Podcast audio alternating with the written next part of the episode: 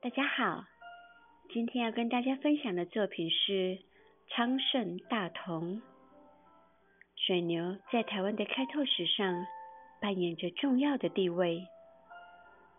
台湾本来只有野生的黄牛一种，汉人来台后，除了将之驯化外，也从华南一带引进水牛。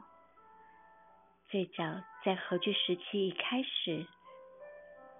传教士达尼威尔向巴达维亚的东印度公司借了四千奴币，买了一百多只水牛，送给了台南地区的平埔族的萧陇社，并教导他们进步的农耕方式。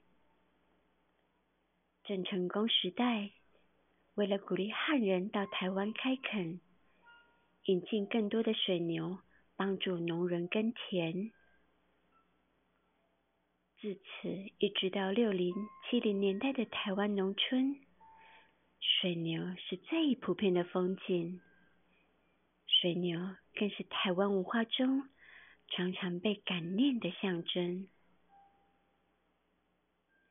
一三零零精品瓷器昌盛大同，象征着台湾人刻苦耐劳、奋斗不懈、脚踏实地的精神。